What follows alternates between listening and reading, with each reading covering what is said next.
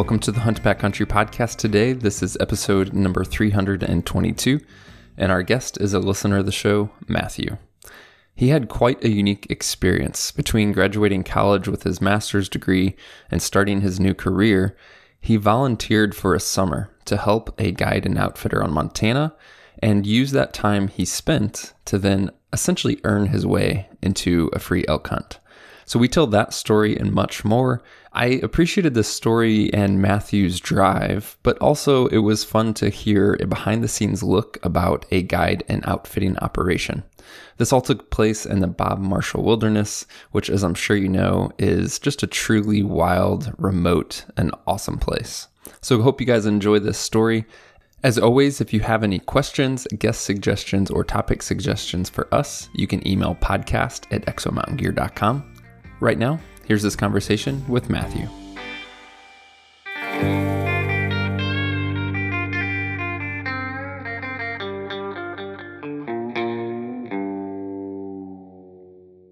So, real quick, I'll just introduce myself. Uh, you know, I'm Matthew. Uh, I work in Nashville. I'm a auditor, and I, I just like a few years ago, I kind of got the itch to start hunting, and luckily now my now wife, uh, we were just dating at the time, and her dad asked, invited me to go on a dove hunt with them, and that just like trickled down, and now I'm here. so went from dove hunting to uh, the bob. Yeah, you know, I'm glad you said the bob because a lot of people don't get to like don't see that and or don't understand like wilderness and like what it what it really is. And it's it's wild. Um like just from the you know no power tools like working there to everything. It's just like such a wild place. Like having wolves in camp like yeah. the day after and when I you got say like you mentioned wilderness and you mentioned no power tools and there's like there's a connection there of I'm not saying wilderness in terms of uh not as a generic term of like, oh, it's outside, it's wild, it's the backcountry, whatever, but like capital W, federally protected wilderness, where you truly have restrictions on power tools and motorized vehicles and all that stuff. Yeah. So uh, I think it was the Wilderness Act of, I want to say 1964, but I might be wrong on that. They, you know, federal government came in and designated several areas throughout the United States as wilderness and what that meant was that it was to stay the way it was, meaning that there would never be development in there, there would never be roads, and there would never be power tools or any sort of uh, motors. And up until then, uh, coincidentally, in the Bob Marshall, they had several areas that they were using power tools before that happened. Like even as, even the Forest Service, like right behind our camp, they were baling hay for the winter and they were wintering horses in there. So, like, it not only shook like the um the user, you know, you and me going in and you know, backpacking in or whatever it may be, it not only changed how we had to do things, but it also changed how the Forest Service had to do things. And you know, all their firewood for the winter is cut with a crosscut saw, and man, those things, those things yeah, yeah, those things are rough. Yeah. So take us back to like, and this is could be a longer story, I'm sure, but jumping from that bird hunt to finishing your master's, getting the job, COVID, and then getting into the wilderness because there's a lot of intersecting parts of that story there. Yeah. So, um, before I started hunting, I've I've been a pretty big fly fisherman for a few years now, and my dad got a trip several years ago for him and I to go in and uh, pack in and fish on the South Fork, the Flathead, in the Bob Marshall, and that kind of planted the seed of the Bob for me. Um, and while I was in there, the outfitter had mentioned, "Hey, you know, we're always looking for college kids to come in and help us set up camp for the fall and cut firewood. and he was like, I want to even like make you guys pay. I just I just need help, and you guys can, you know, work half the week and fish half the week. And I got out. I called like four of my friends. I was like, guys, we have to do this. and because I don't know if you've ever fished the South Fork, but it is just ridiculous. but uh, and then you know, so that kind of led me into the wilderness, and then as far as hunting goes, you know, I kind of got it into it from like fly fishing to conservation to hunting, which is kind of a different route than most people would take. Yeah. What do you mean by that? I'd love to hear more. So I uh, was kind of, I was pretty involved with conservation like outside of high school. And I wanted to find I you know I just loved like the conservation side of uh, the hunting world or the outdoors rather. And at the University of Alabama we didn't have any sort of trout unlimited or anything but we had a National Wild Turkey Federation. And I got involved uh, actually just like saw them in our student center, like with a sign. I went over and talked to them and, you know, learned more, went to the banquet, kept learning more and uh, met some really great friends along the way. And uh, it just like I still had never hunted before. And I talked to my father in law. Oh, when, now he's my father in law. At the time, he was my girlfriend's dad and I was like, "Hey, I really want to come on your guys' dove hunt this year." Because I was like super, super friendly, like, you know, easy way to get into the whole hunting situation, hunting scene. Uh, not a whole lot of stress. I don't have to be quiet. I don't have to learn a whole lot because you know they go in and manage the field and whatever. And we, so I went with them, and then about two weeks after the hunt, we got uh, my now brother-in-law helped us get permission to hunt hogs on the guy, the landowner's property. The landowner, man, salt of the earth, like awesome guy. And that fall, I guess, well, I guess that winter, because in Alabama we have like completely different seasons than everybody else in the country. Like our yeah, you're so our deer south. our deer season goes into like the end of February. Yeah. When's the? Do you know when's the whitetail rut there? It's probably December. No, it's like the last week of January. Is it? It's that late. yeah. Oh dang. Okay. And now I live in Tennessee and our whitetail rut is over right now. Yeah. And it's like how I don't understand how like just we have November in Tennessee and it's January in Alabama. And Yeah. it's it's got to have only a something. few to- hundred miles, really. I mean, depending on what part of the state you're talking Yeah, about. I mean- obviously, could be less, could be more. when I I didn't start seeing bucks chasing does until like the second week of January when I was uh, in Alabama, but like just last week or two weeks ago, I was seeing bucks chasing does here in Tennessee. But so I kind of got into hunting through that, and then before our dove hunt, I was like, you know what, I, I really want to go do a big western hunt. And i know like i have no exposure to hunting but might as well just start building points or something. So i got points for montana and wyoming. And after that deer season i got two deer um, nothing really worth writing home about like a couple backpack deer i call them backpack deer because it's like so small you can fit them in a school backpack You're a backpack hunter officially. now. I exactly, like exactly. um, and I bought points, and I was like, I don't know when I'm going to use them, but uh, it'll be better to have them and not use them than need them and not have them. So, fast forward a couple months, March hits, things start getting wild in the world, and This is March of 2019. uh, this is March of 2020. Oh, I should probably rewind a little bit. Yes, I should. Um, so we did a, multiple work trips with the outfitter, and I started to develop a really good relationship with him. And So how sorry to cut you off. How long were you on these trips? And this is still fishing, not hunting, but you're working and you're fishing. How long Yeah. were you out there? So we would do eight day trips. Okay. So one day in, one day out, three days of working and three days of fishing. okay. And you would just do that like once a year. Yeah, we were doing it once a year. And uh, I still plan them for a bunch of guys who go out there. I just don't have the ability to do so with work schedule and whatnot. So we would go in, you know, cut firewood because it's all crosscut tools. We'd uh, cut post for hitch rails, cut post for um, the the tent frames. We would, you know, we dug a well.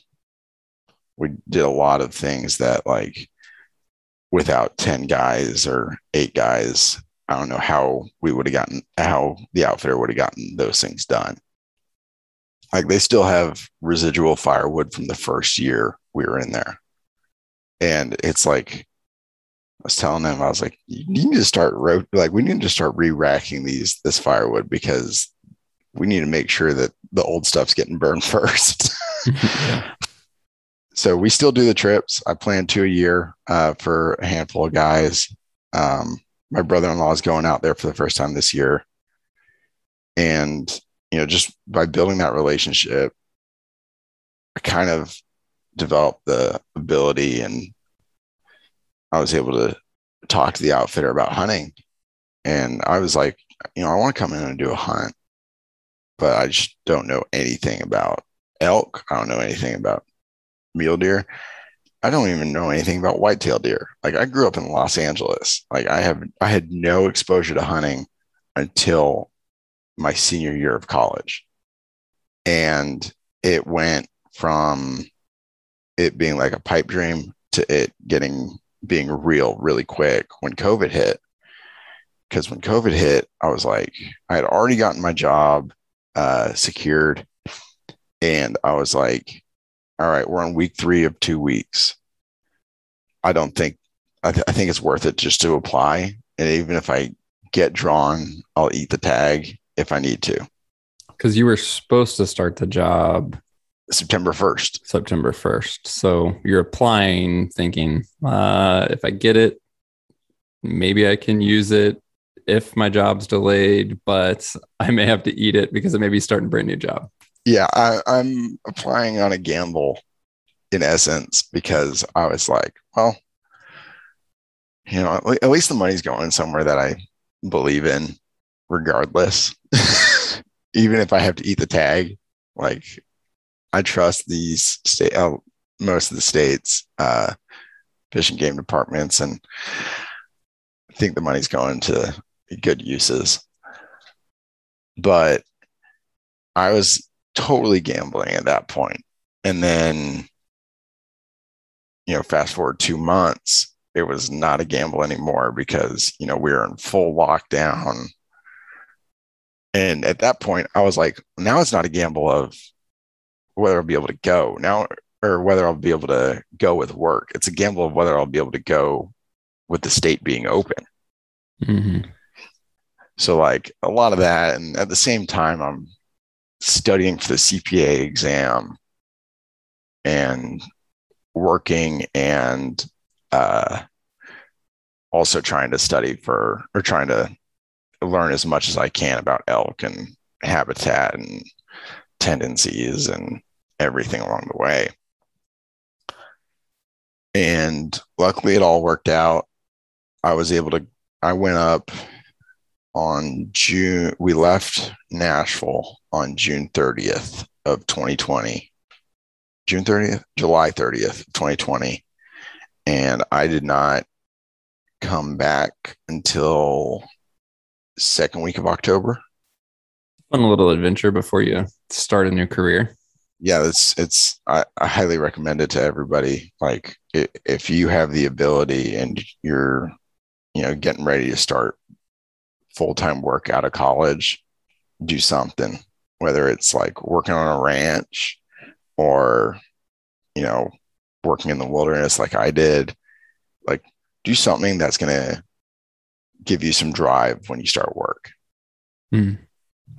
And, and, honestly, it's part of the reason I wanted to tell the story, and we'll get into more about the actual hunt. But you know, there's just there's probably guys listening to this podcast. Uh, you know, we have ages all over, right? So there's seven year old guys who are retired. Uh, there's a lot of guys in between, but there's some young guys who are listening to this maybe never considered that um, that they can do this or go work for free and essentially have some opportunities created because of it. Um, so yeah, man, I want to hear more about your experience doing that. I know, you know, from the story now, you've done it a little bit for the fishing side, but going back into you spending essentially two months out there. Um, before we get into the hunt, definitely tell us about what does that work look like when you're getting there for the first part of the trip. Yeah, so uh, early mornings and late nights. You know, I, I for a long time I never understood how outfitted hunts cost so much until I actually like what's out there. And because you're looking at so the outfitters, you know, let's say for us, you know, I can't give any any support for any other outfitters or areas. For us, we we were getting up at two or three o'clock in the morning, days we would pack in. We would start saddling the mules and the horses and getting all of our duffel mantied up, all of the clients' duffel mantied up. And manty's just what what goes on the side of a mule. Um, that holds all the stuff. If you just Google search manty, you'll see like what they look like. It just looks like a it really just looks like a box that's wrapped in canvas. Um, but just getting everything ready for a trip. And then it's a nine hour pack in, given that we don't have anything crazy happen on the trail. And and that was a pretty common occurrence was something would happen on the trail, whether the mules would on the switchbacks would try and jump up and get on the other side of another mule. And all of a sudden you've got just like a giant jam and you start untying mules and taking packs off and all that. Or we'd run into another outfitter as we're coming over the pass. Because during the summer at least uh, we had a lot of other outfitters using that trail because of the access it gives you to the river because it gives you the south fork of the flathead there's three main tributaries to it, and it's the Danaher Creek, Youngs Creek, and Gordon Creek. And we we were using Gordon Creek Trail. And if you're a floater or a backpacker, it's pretty common that you'd ask to be dropped at the confluence of the Gordon Creek Trail because upriver of there, if there's not a lot of water, you, there's a low chance that you're going to be able to float all the way down. Plus, there's like a giant log jam that's like 200 yards long that you really have to portage around, even if you are in a boat. That's just upstream of the Gordon Creek confluence. So a lot of floaters would use the use Gordon Creek as their as their end to floating the South Fork. And so we'd see a lot of other outfitters um, lots of grizzly bear sign on that pass. And like it's crazy because you know we always talk about the yellowstone uh, the greater yellowstone ecosystem having just enormous numbers of grizzly bears. I didn't realize this until i was up there but the bob marshall has more. And it like you realize I realized it when I was hunting that oh man, I'm not the only thing that's hunting these. Like there are so many things that are actually predators to these animals that they they have a really tough living in it and it shows uh you know there's not a when Steve was talking about a sheep hunt and he talked about how little game they saw that resonated really well because I was like, yeah, that's that's the experience I had because we weren't seeing much game. We'd see sign, but not much game itself. and it you know i don't know what it is about these wilderness areas it could be wolves it could be grizzly bears you know i i don't think i need to get into the wolf debate um but they they, they just have a tough living. And uh yeah so you know going in and out in and out all the time we would we'd be working you know 20 hours 20 hour days is pretty common on days we'd pack in and out. And then when we were in there if we had clients in there on a summer trip you know we'd get up before the sun comes up get some horses saddled if they wanted to go downriver to fish they want to go upriver to fish bring them down there hang out there you know sit there in glass while they're fishing and bring them back before dinner and you know all the meals that we did for summer trips or and and the hunting trips even were always hot meals outside of lunch. Lunch was always sack lunches. So it was it was a grind but it was an experience that i wouldn't give up for the world. Like it's like that type two fun where you look back and you go man that that day sucked but man i had such a great time. Yeah. It- The things you do when you're young and you can Yeah, take the know. long days and the hard work and yeah and and i would take it for forever man. It was just such a great time great experience. And then you know fast forward a couple months like my dad came in with his group so i got to hang out and see my dad which now i don't get to see him a whole lot now i live in tennessee. Um but we yeah, it was just a lot of long days, and I learned so much about, you know, stock and different things. Like, I was never a Boy Scout or anything like that, and I had no clue how helpful knowing knots was.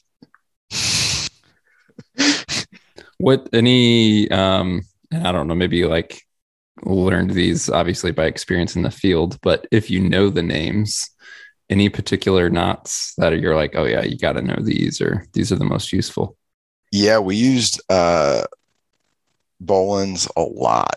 hmm and then you know just a classic uh i don't know what they actually call them i've heard them called like cowboy knots but just like the the hitch rail knot the the horse to a hitch trail knot mm-hmm. because it's quick to pop out. Like even if you're just doing something like you need to put you know when we were putting up the tents and you just need it to hold like temporarily before you actually tighten it down like just having those like quick you know slip knots that you can adjust and pop in and out pretty quickly make a huge difference. And yeah half hitch is like sounds stupid but man a half hitch is like the greatest thing that the world has ever discovered. After the wheel and fire comes the Yeah. half hitch. exactly man. Those a half hitch you could do just about anything you need to with a with a half hitch. Um but you know just and part of it was just even growing as like a person who because there's like i think i grew more in those two months as a person than i did in like the year and a half preceding it.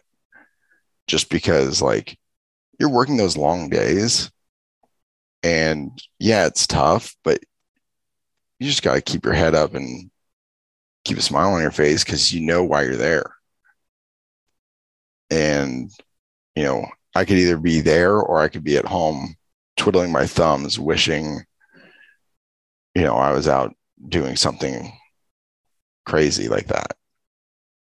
And you know when i was there the longest stint i was in i think was 12 days and that was in the wilderness. Um, and that was i was on layover between two trips. We went in and brought a bunch of we did like a hay run or I'm not sure if it was a hay run or we were just bringing in uh, stuff for camp.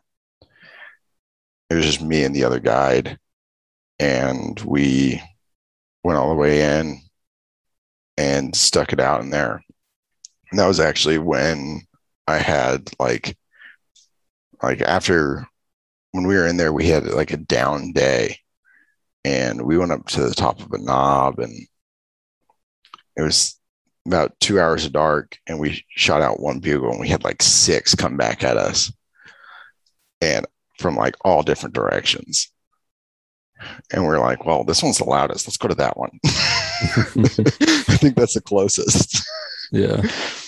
But just being in there, you know, kind of got me the opportunity to kind of learn about like where do elk live?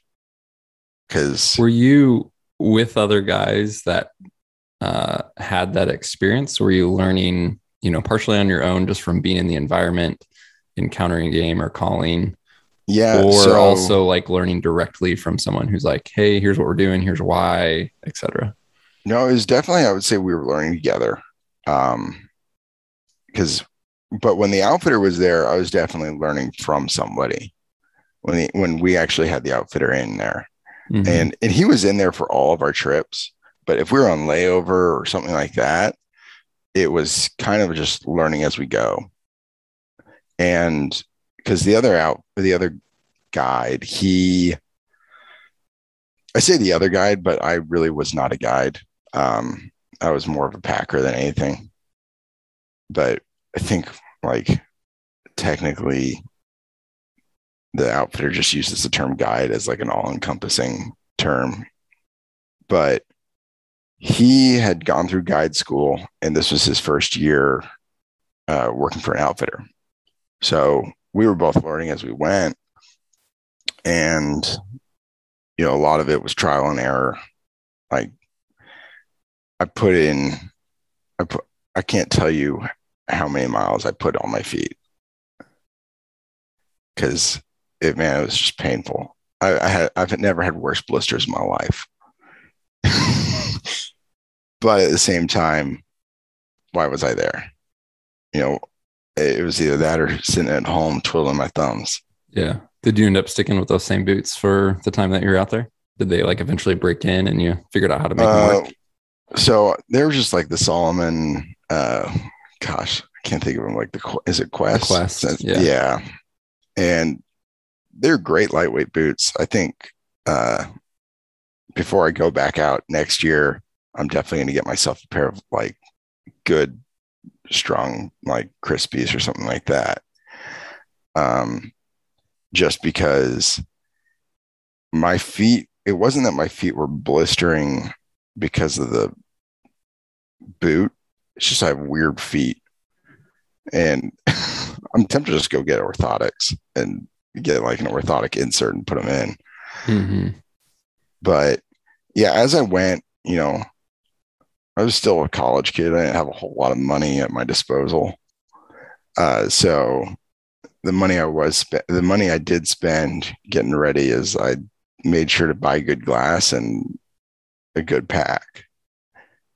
And I knew my rifle, I knew my rifle was more than adequate for what I was going to do. And, you know, that the loads I had cooked up for it were plenty good for what, what I needed them to do.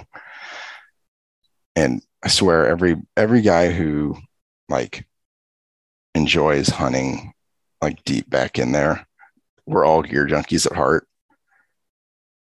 So, you know, just getting into the nitty gritty of it, I, you know, I didn't drop a whole lot of money on boots. I, in hindsight, I should have. That's like, it is my connection to the ground, and a good pair of boots will make a hunt far more enjoyable than the experience I had for the first, I don't know, three weeks of scouting Mhm. and you know we got there's just so much that we were able to see and you know just we had a lot of interaction with the forest service you know the the ranger right there at big prairie uh, he's only a couple miles away, so he was pretty approachable. And you know, they kind of told us, "Hey, we're you know these are the trails that are in pretty rough shape this year, and we don't have any plans on doing anything with them. Just a heads up, like if you guys are planning to hunt up there, you're to have to clear that trail." Which led into a lot of the work that I had to do because I would, when we had hunters, uh, I would be with, I would be either ahead or behind them with the saw. And if they ran into a big log jam, they'd go up and over it, and I would stay back, cut it out, and then catch back up to them. And we got to see, you know, I'm convinced like my my right arm will never recover from a tree falling on it. Just from running uh, that so much. Yeah, just from running that. And, you know, it's just so awkward, like the way trees fall, where it's like, yeah, I can, if I cut this, I might not be able to get all the way through it because it's going to pinch. So you got to yeah. like think about it in multiple ways. And I actually just sent the outfitter a bottle jack. And I said, you need to leave this one of your guides because whoever's clearing trails is going to need this. Because those, if, if you get the saw pinched and you can't get it out, it's a pain in the neck because you got to do another cut below it and try and cut all the way to the saw. And it's just a mess. But, you know, following the guide, I was able to see what what elk country looks like. You know, what what do I need to be looking for during an early rifle hunt or a archery hunt? Mm-hmm. And so the Bob Marshall has an early rifle season, and so their rifle season opens September fifteenth, and which is completely a function of distance and topography, because you know road hunters aren't going to be able to get in there at all. Yeah. Because you're really limited. Yeah, your unit boundary is eight miles from a trailhead just to get into the union. And so we, you know, we were clearing trail and working a lot of uh I'm blanking on the term. Uh, basically working a lot of long days and getting things ready for the fall. And, you know, our area has a lot of, has a burn from 2003, I believe. And the 2003 burn that hasn't reburned is pretty, pretty tough to hunt through mm-hmm. or tough to hike through, tough to hunt through, tough to ride a horse through just because every year is more downfall. And we had a couple windstorms that came in while we were in there and if we had a windstorm and we had, you know, a summer trip in, I would go back up the trail two miles or an hour and a half, verify that nothing had fallen. If things had fallen, I'd clear them out of the way and then come back. Because the last, I don't know, three hours of the ride in, it's all through a burn. So there's a lot of things that could go wrong on that trail. And being up there, riding that trail in a windstorm is like the scariest thing I've ever done because it sounds like gunshots are going off and you don't know what's a safe tree. yeah. I've had some sleepless nights on the mountain for that exact reason of being in a tent and a windstorm with deadfall that you just you couldn't find a spot to get away from it really and it's like this is not ideal yeah it's it's freaky because it sounds like gunshots are going off and it's just wild. Yeah. So what was, you know, you're doing a lot of work um as you talked about there's so much that's involved with just really being able to live back there and host uh, whether it's hunters or fishermen and all that goes into preparing a campsite and clearing trails and obviously taking care of horses and mules and all that goes into that. But when hunters actually start to show up, what was, you know, because you're you're newer to hunting, you're newer to obviously being on that side of call it a packer um, for hunters. So I'd just love to hear more about your experience on when hunters start showing up and it's hunting season. What was it like from your perspective when you're not the hunter yet, but you're essentially a, a packer? Yeah. So we, I got the, um, I kind of got to trail, you know, being a packer and clearing trails, I kind of got to trail the guides and learn the areas just by being, just by following them. And that was beneficial for my hunt. But when it comes down to just the hunters and like having them in camp, it's a blast. Like, guy, if guy doesn't enjoy his job, he's not going to do it long because it's they're long days, but it's all worth it. It's all enjoyable. Having hunters in camp, we would, you know, we'd be getting up at 3 4 a.m. to saddle all, all the horses because we got to be on the trail right, you know, before daylight.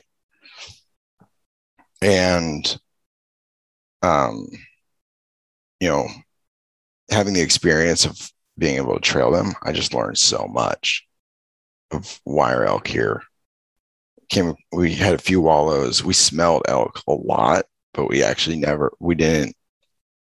I only saw like 10 elk the two months I was there, which that's like, crazy. Yeah. so, like, if I were to do it again, it, or if I were to go back and like never have had this experience again, I would look at population densities before I even started reaching out to outfitters. Yeah. Do you think, and maybe you don't know, um, do you think many of the hunters coming in for that hunt knew what they were getting into? Absolutely. And because you're choosing that not necessarily because of the elk hunting, like clearly you're there to hunt and you hope to get on some and have the experience and potentially fill a tag. But you're also going for the whole experience of packing into the bob and just being in that true wilderness. Do you feel like that hunters knew what they were getting into essentially? Yeah, for the most part, we did. I, I would say yes. Um, the hunters that were in there with us, they were all, they all had really good spirits and they knew that you know, it's public land. Anybody can go in there, but it's almost at the same time private land because few people like physically can get in there. Mm-hmm. Um, but all the almost all the hunters we had had a really good mindset coming into it. Um, they knew that look, populations aren't what they were, and we are here almost for the experience more than the animal. And so almost all of our hunters were residents actually. Um, and we had, I think, I want to say we covered just in my my time I was there, like during a hunt, we'll probably cover I don't know, 250 miles. Wow. Yeah. And then, you know, there were a few opportunities that they had elk that, you know, either were too far out and they didn't really have a chance to make a stock that night, or elk that were in, for lack of a better word, world for back, for lack of a better word, hellholes is where mm. they were. And if you kill an elk there, you better hope it goes down right where it is. Because if it wanders off, you're never going to see it again. So, you know, we had a few of those experiences. And, um, but the hunters, for the most part, knew like, hey, we are, we're out here like mainly to experience this wild place and not necessarily to fill a tag. Because you know if, if, you, if all you care about is filling a tag man there's there's plenty of private land outfitters that manage a herd. But those you know, those wilderness areas, it's the experience more than anything. And that's what it was for me, at least, is I just really enjoyed the experience of going up on top of these mountains and going, holy smokes. Like the only reason anybody would ever be on top of this mountain is in pursuit of game. Yeah, there's um I think that's one thing that gets um lost by some non-hunters is how much more you experience wild places and nature and the outdoors as a hunter. Yeah, Um, I would clearly say that's not true of everyone or every type of hunting, but you know, just even thinking of like through hikers or backpackers, and I'm not saying this is any sort of like negative way, but they're pretty much just always staying on the trail and they're they're seeing great things. But if you start hunting and hunting the mountains and backcountry hunting, you just see so much and you see it so much differently than you really probably would never see otherwise. Yeah, and I would say like like hiking through is a great way to see landscape. Hunting is a really great way to get immersed in landscape Yeah, it's a good way to put it. because when you when you're off the trail and you're coming across things, you know, even if it like when we were up there, we came across a Canadian lynx and there's no way like I, I don't even when we asked the forest service about it the the ranger said he'd only seen one in his like eight years of being there. And we're out hunting and we're seeing them you know? And lynx are beautiful animals. Um but you know seeing everything from lynx to mountain goats to you know there's just so much that you would never see if your purpose is just going through the just you know going from point a to point b and not venturing off and looking for something else So I'm going to jump ahead in part of the story uh, for the sake of time. Talk about um, this. Eventually, we'll get to your hunt here, um, but there's a point where you um, have a hunter. You guys spot some elk, and essentially the hunter passes on it because of the location of the elk and what it was going to take to get to it, and that I think feeds your hunt later. Yep, absolutely. So we were up on a mountain. Um, I had cleared some trail behind them, and I just caught up to them uh, on the glassing knob, and they're up there looking. And the I sat down, opened my lunch, started eating, and the hunter had. He was sitting there glassing, and he said, "Hey, I think I see elk." And the guy or the outfitter was with him. He picked up his glass and moved over to where he was and he goes yeah those are elk but we're not going to be able to get a meal there and the we got a little bit closer and you know we got closer and said yeah there's no way we're going to be able to get a meal there. And the hunter you know, just said all right like that's fine. We'll, we'll find another. And what that told me was we can't get a meal there, but I didn't buy a frame pack for nothing. so, uh, you know, fast forward a little over a week, and we have hunters who diff- different group in camp. Um, we have hunters that they're all they're all a little bit older, and they had been saying that they don't want to chase the peaks. They don't want to go up the mountains. Um, so they were hunting the meadows uh, down at the river bottom and talked to the outfitter. I said, Hey, you know, these three guys, they all want to hunt the river bottoms. And we had a moose hunter in camp, and they were mainly just in there to experience his moose hunt with him. And um, I was like, hey, would you mind if I went up to X Mountain and hunted up there today? he was like, yeah, we don't really have, you know, even if you had stuff to do down here, like you're not a licensed guide, you can't really do much.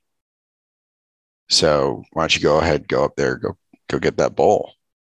And I went up there, and when we had initially seen him, we had seen uh, a nice branch antler. It looked like a six point, but I couldn't tell you. Um, and then a raghorn, and I was more than content with a raghorn. but it, it is a bull only unit, so I knew that I had no chance of shooting a cow or anything like that. And we, I went up there. I was freezing, man. It was like raining down in the bottom, and it was like 30 mile an hour winds and snowing up on top. And I, I was, I sat down, ate my lunch, I glassed, a, I glassed a little bit, sat down. I had to get out of the wind, so I went and leaned up against a tree, ate my lunch, and I was like, I am freezing my balls off. I need to get off this mountain or go find some animals, move around, do something because I am too cold. And I actually had sent a message to my college roommate from my inReach, and it was something along the lines of like a list of all the clothes that I was wearing. And uh, it was Matthew versus the cold. The cold is winning. yeah. And so I got up and I looked over on this this face and I was like, man, that those don't that doesn't look right. Those don't I wonder if it's the weather. And I picked up my glass and I saw three rocks kind of moving left to right. I got a little bit closer and I was like, holy crap, those are elk. There was a bull in there. I went back and grabbed my rifle out of the scabbard off the mule or off the horse and got a little bit closer. I ranged them at like 600 yards. And I was like, all right, well, I can, if I tuck up and over the face and come around, I, I should be able to get within at least 200 yards. And I, I did that. And when I got up there, I realized that there was a tree line that would that was perfectly covering the elk from that angle. So I had to like come back down into the canyon and come back up over. And when I saw that bull, I ranged him and he was at like 320 yards. And I found a good solid rest and went through like eight breathing cycles because I had never gotten like buck fever before. Because and right, you're freezing cold, yeah, and I'm freezing cold, and like the adrenaline and everything. Like I went through like six breathing cycles, turned the safety on and off like four times, like realizing, oh man, there's so much going on. And then I just like took a minute, put my head down. It's like, all right, this is the range of the shot. This is, you know, what I'm zeroed at. I know I'm going to have to aim about, you know, six inches higher than I, than zero. And it, it'll be a good shot. And the wind was kind of settling down. It was still blowing, but nothing like it was. Um, and the bull had bedded out in the open. And I was like, this isn't a sign, like, I don't know what is. so I, you know, I was on a good rest. I had, there was a, a deadfall, of course, um, and put my rifle on there. Went through a few breathing cycles, and then I was comfortable to make the shot. And I took the shot, and the bull, it hit the bull. I, I heard it. And then one of the cows behind him st- stood up. And I noticed that that cow had a collar on it. So after the hunt, I actually emailed the um, biologist. And she said, Oh, yeah, they're doing a study over in this area, um, trying to see, you know, where they're wintering versus, or where they're summering versus where they winter. Mm-hmm. Which I was really glad to see that you know the state's doing that kind of research on a on a herd that's in decline um, and then i you know, back to the hunt, I racked another round. I took a second shot, hit again, I racked a third round, and the bull had stood up. And when I shot, he was falling, and I ended up going through like straight through his spine. He was like falling towards me. And oh yeah, so he was dropping and yeah. he was dropping. But you know, I'm gonna keep shooting until that bull's on the ground. hmm Uh, just making sure that you know, as a hunter, I do my job to make sure that he expires quickly if he's been shot. hmm And he went down, and I was like, "Oh my gosh! I just killed a freaking elk." I was like, I like I broke down. I started crying. I was up there by myself. I don't, I don't care. Who, and, you know, I could. Yeah. I would have done. I would have done it in front of a crowd of twenty thousand people. Right. Break down and start crying, and I got up, grabbed my pack, went out there, and uh, started cleaning him up to get down the mountain. And uh, as I was, so I, I got him I got his back straps and his tenderloins out that night, or one side. And with how much it was snowing and the wind, I was comfortable uh, leaving him there and knowing that nothing was really going to get to him. And, you know, hindsight, yeah, I could have put him in a tree and hung him up, but I don't even know if I had a if I would have had a good tree to hang them up in to get them away from grizzly bears, just because of you know it's all deadfall. hmm Um, so I went up, got got some of them, took them out that night, and as I'm coming down the mountain, I turned my radio on to tell the outfitter, "Hey, I got a bull down uh, up on this mountain. I'm gonna have to go back up there in the morning." And I didn't hear anything back. So I just let it be. And when I got into camp, I uh, walked up to the cook and I said, Hey, Bob, uh, how does tenderloin sound for dinner tonight? He got a big old smile on his face. He's in his 70s and he just comes in and cooks. He got a big old smile on his face. He goes, You got one? And I was like, Yes, sir. And I handed him the bag and he was super excited. And then when the outfitter came back, he was like, I heard you over the radio. Did you get a bowl? I was like, Yes, I did. He was like, Well, that's great. He was like, oh, That's awesome. He was like, We'll go up there and get it up, get it out tomorrow.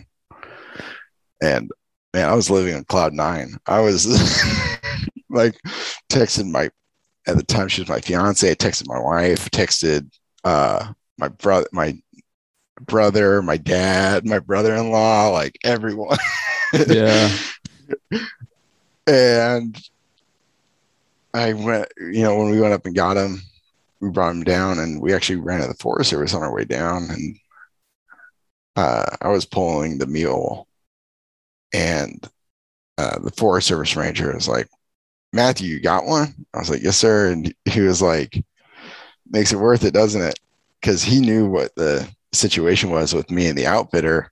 hmm And I was like, absolutely.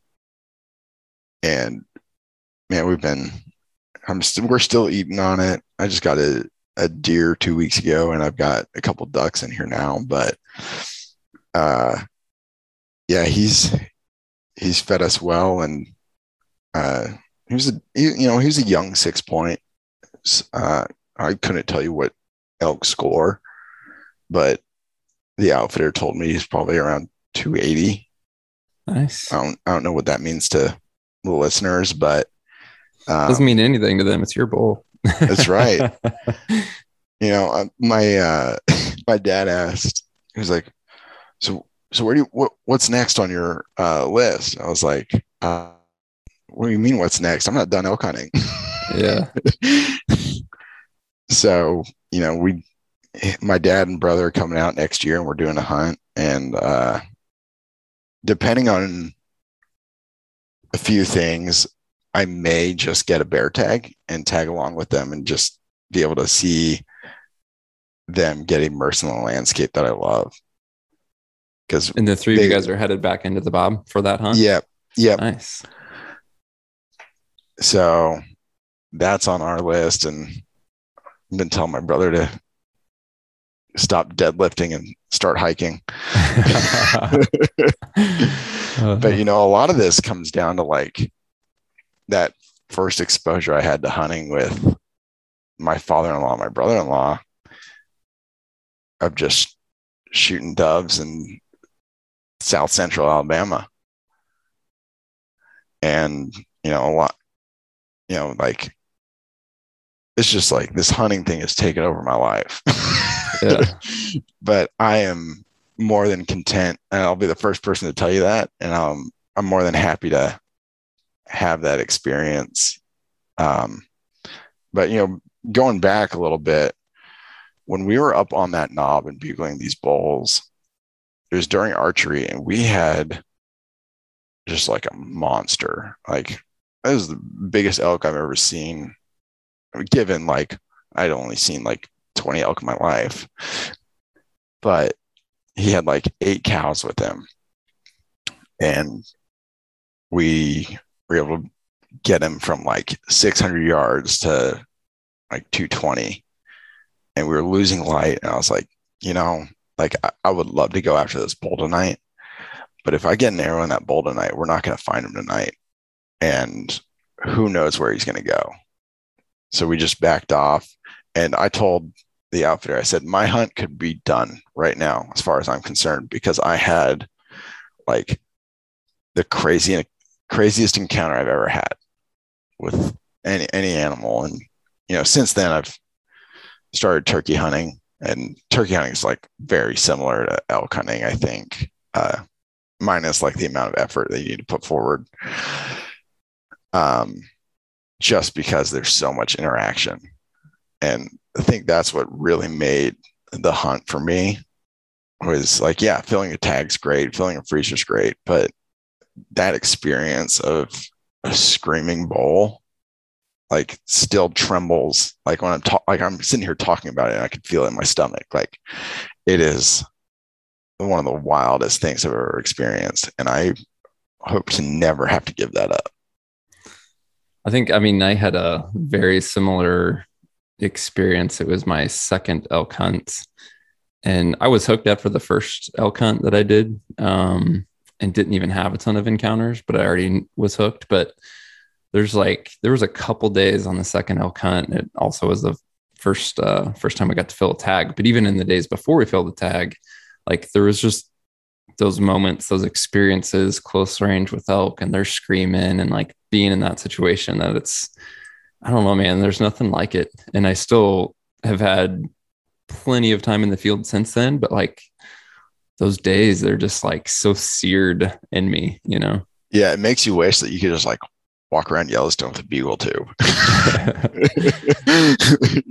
you know like just screaming elk there's nothing like it yeah. and yeah i'm i just hope to never have to give that up and I, I don't have any plans to you know i've got this hunt next year and then i think i want to either hunt like a super pressured unit just so i can see just so i can gauge how how well i how much i actually learned about elk because Mm. i really still think i'm a beginner elk hunter and it's it's really unfair that like my first first deer season i feel uh, you know I got two deer first elk season i got an or you know first time hunting elk got an elk first time then i went and hunted ducks that winter and first time going out you know i got a few ducks and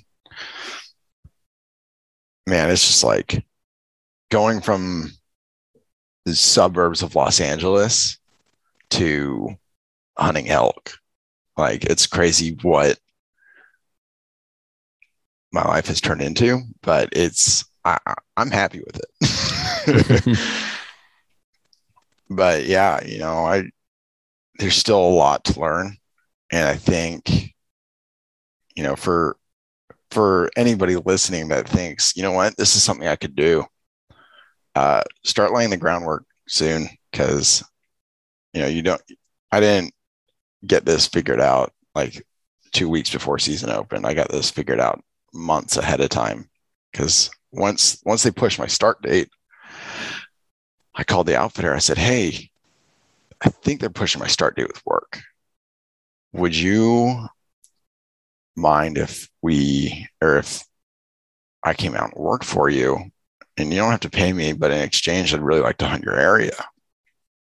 And he was like, Well, let me take a look at uh, how many hunters we're going to have in camp and things like that. Cause, you know, there's a cap to how many people it can be in camp. And then he called me back like that next week and he was like, Yeah, come on out. He's like, We got plenty of work for you.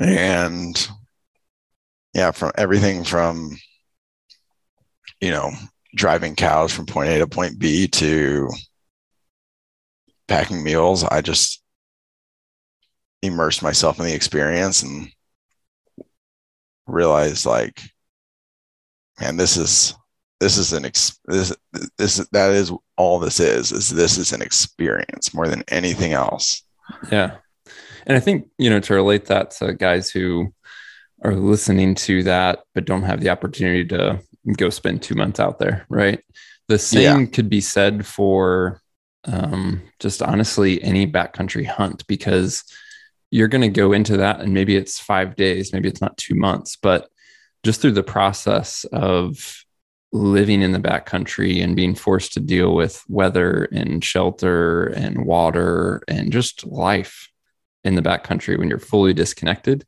you're going to learn so much um, practically. And as you said earlier, you're going to learn so much about yourself. And that's one of the things that I've taken away from backcountry hunting is yeah, filling tags is great and you know it's the goal, but even on the hunts that that does not happen, um, I never finish a hunt um, without taking something away from it, right? It may not be the animal I was after, but I'm taking something away from it. Yeah, absolutely. And I think I think that going in with a mindset of along those lines, you know, just going in there and saying, you know what, I'm hunting to fill a tag, but I'm primarily hunting to learn about the animal and about myself. And, you know, I, I told myself I'm the last thing I want to do is have my body be a limiting factor in my hunt. So I made sure I was in good shape and, you know, the, the bob isn't really intense with, um, what do you call it? With like elevation, like our base camp's only like 4,600 feet. So like elevation wasn't a huge deal and but just making sure I was in shape to say, hey, if I got an elk somewhere that we can't get a meal to, I'm going to be able to get it out. And that was a big part of it. So all in all, my my bull was like 39 miles from a trailhead. Um, it was like just about nine from where it was back to camp, and then 30 from uh, it's close to 30. I'm not sure if it's quite 30, but about 30 miles from camp to the trailhead. And the tough thing with being on an out of state hunt is like trying to figure out what to do with your meat. So luckily, like that was like I my bull, I filled my tag like less than a week before I left. So I dropped it off at a processor and they, you know, expedited it and I got it like on my basically on my way out of town. I got it like the day before I left and headed back to California to see my folks and then came out to Nashville and moved into an apartment and now I'm a now I'm an auditor. Yeah, living a little bit yeah. different life than the bob. Yeah, a little bit. yeah, but you know, just like I, I encourage anybody to just even if you've never hunted elk before, just go out and do it. Like it is an experience to be had.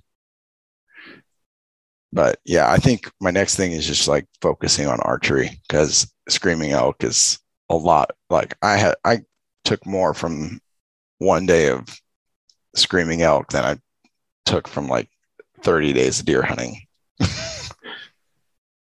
Not to say anything bad about deer hunting, but you know, it's just like that interaction is really what made it special to me. Yeah, for sure. Well, that's great, man. I uh, I appreciate you telling the time to share the story. It's unique um, experience that you had. You know, not only on the hunt, but everything that led up to it, and it uh, it shows a lot of willingness to work. So I'm glad that it all culminated for you. Um, and yeah, man, appreciate you sharing it. Yeah, absolutely. Well, there you have it, guys. I hope you enjoyed that story. We always appreciate you tuning in. If you're enjoying the show, consider sharing it with a friend or leaving us a rating or review in the podcast app wherever you can. And once again, if you'd like to contact us directly, just send an email to podcast at exomountaingear.com and we'll talk to you soon.